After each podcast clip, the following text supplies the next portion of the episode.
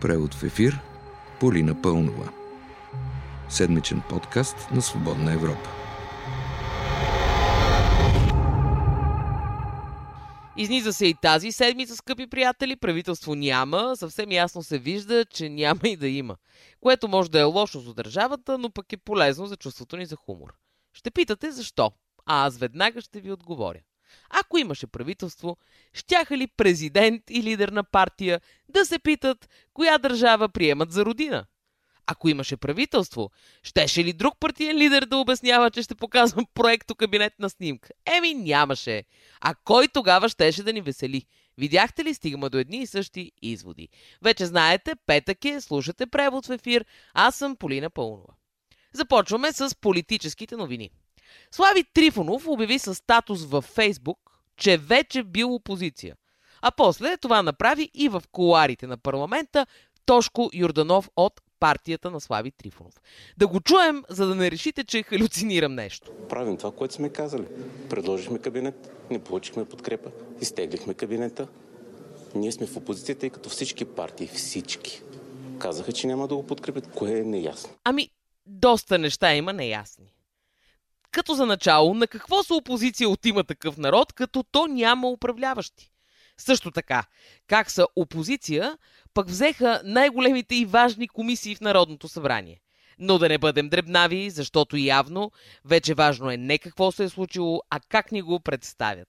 И като иллюстрация към това, за случването и представянето става дума, Слави Трифонов даде интервю за БНР и обясни защо партията му не е съставила правителство. Нека го чуем. Демократична България основно и изправи се, ние идваме изведнъж започнаха да изявяват претенции, които са неадекватни, не, неприемливи. Ами господин Иванов искаше да одобрява всички всички представители на правителството. Да допуснем, че Демократична България и изправи се не са имали такива, а, как бяха неадекватни и неприемливи претенции. Това означава, че биха подкрепили всяка номинация, независимо дали я одобряват или не, нали така? Ми какво пречи тогава под този предлог има такъв народ да номинират и Аделян Пеевски, и Я Бойко Борисов, а Христо Иванов и Майя Манолова да гласуват за тях или поне да трябва да гласуват за тях, само защото са номинации на има такъв народ. А? Като пък споменах Христо Иванов, на консултациите при президента тази седмица – съпредседателят на Демократична България прозря. Ключовият елемент, няма какво да, да го крием, е в готовността на колегите от има такъв народ да влязат в този разговор за третия мандат. Без това няма как да, да стане. Хубаво де, Нали зад има такъв народ, господин Иванов виждаше дългата ръка на ДПС, цитирам го последно. Има ли дълга ръка на ДПС или няма? И кога да се здрави свър с а, дълга ръка е добре и кога не? и още от политическата седмица.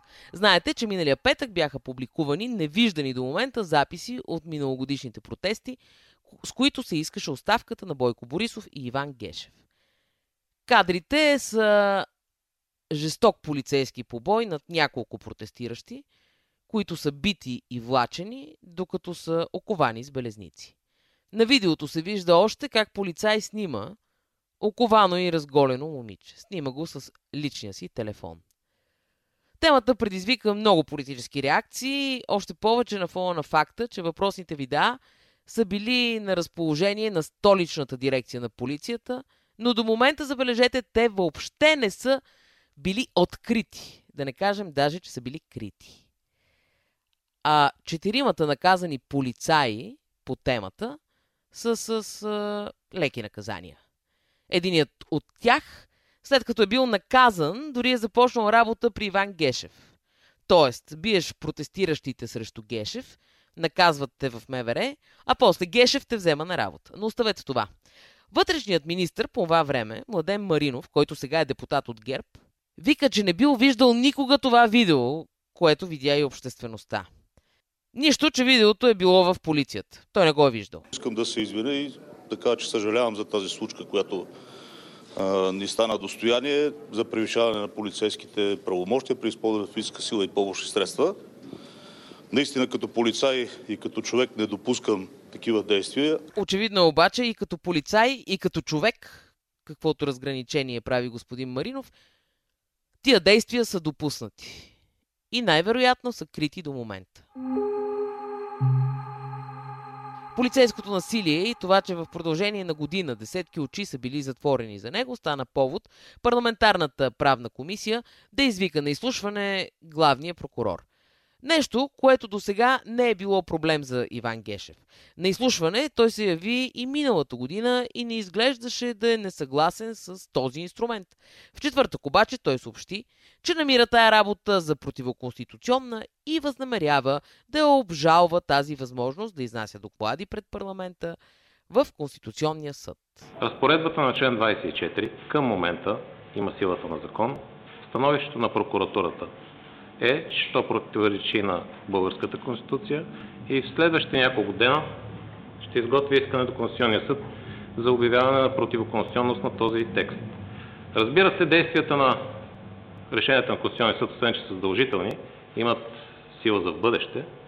И това е причината да се ява днес пред вас. Чудя се защо господин Гешев нямаше проблем да се явява в парламента в други състави на Народното събрание, в които главните действащи лица бяха ГЕРБ, БСП и ДПС. Но се чудя и друго. Нали, според главния прокурор, разделението на властите беше виждане на как бяха десни екстремисти, както беше казал на времето пред БНТ. Не споделям виждането на, да ги наречем, десните екстремисти че законодателната, изпълнителната и съдебната власт трябва да са разделени. Та, какво не му харесва сега на това като част от съдебната система, главният прокурор да бъде викан в парламент? Но така да е, ясно е, че проблем на публичния живот е, че Конституцията всеки си я чете както му харесва. Тук не бива да пропускаме и казуса с економическия министр Кирил Петков, който коментира пред журналисти проблема свързан с гражданството. А, много биха се радвали някои от нашите опоненти да ни разсейват с такива реално маловажни за държавата а, теми. Колко пък да е маловажна една тема, ако е записана в основния закон на държавата, а? Като говорим за Конституция, в нея е записано също, че ако първия мандат за съставяне на правителство пропадне, следват втори и трети. Партиите очевидно няма да правят усилия в тази посока. Какво тук значи някаква си държава, дето се казва? Но имаме иновация. ГЕРБ само ще си покажат кабинета, без да правят усилия да реализират мандат. Чуйте Бойко Борисов. Нашия кабинет ще го представим само за да могат хората да сравняват с Петър Илиев, с... Вече им забравих името, те колко премиери ги превъртеха. Не мога да ги си ги спомня. И вие искате ли ви изпитам? И вие няма си ги спомните. няма да няма да се унижаваме взаимно, защото и аз не ги помня вече. Повече прекорите им се запомнят, защото народа се подиграва с тях. И в крайна сметка е хубаво точно Бойко Борисов да говори за прякори, нали така? И още нещо. Помните как ви разказахме в Свободна Европа, че господин Гешев се е нанесъл в резиденция Бояна, а държавата му е купила един уред, наречен мултитемпературен охладител за вино. Е, господин Гешев обясни пред парламента и тая работа с ползването на държавния имот, когато посети правната комисия. Аз живея, колко време ще живея не мога да прецена, след препоръка на всички български служби за сигурност в а, къща, която е строена 1912 година. Така, след като те го препоръчат, след сключен договор, а, за който семейството ми плаща пазарна цена. Пазарна, господин Качигенов, мога да я посоча. А, не знам защо Български министерски съвет а, предаде на Свободна Европа само моя договор. Договорите са два.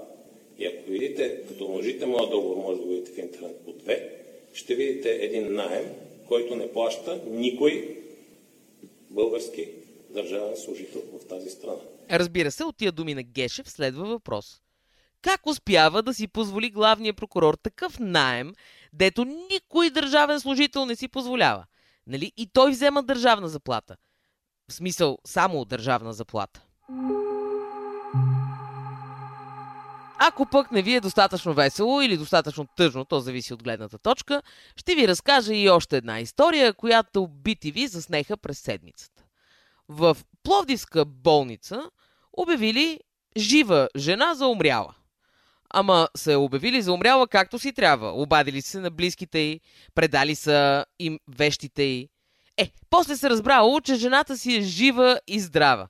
По-хубавото обаче е друго. Когато близките й потърсили сметка от болницата за случилото се, какво са им казали? Сестрата на едното от излизанията от стаята ми каза, е, какво, станала е грешка, ама нали, бабата е жива. А на вас, скъпи приятели, да нови се случват радостни грешки. За всички останали, разчитаме на публичния живот у нас.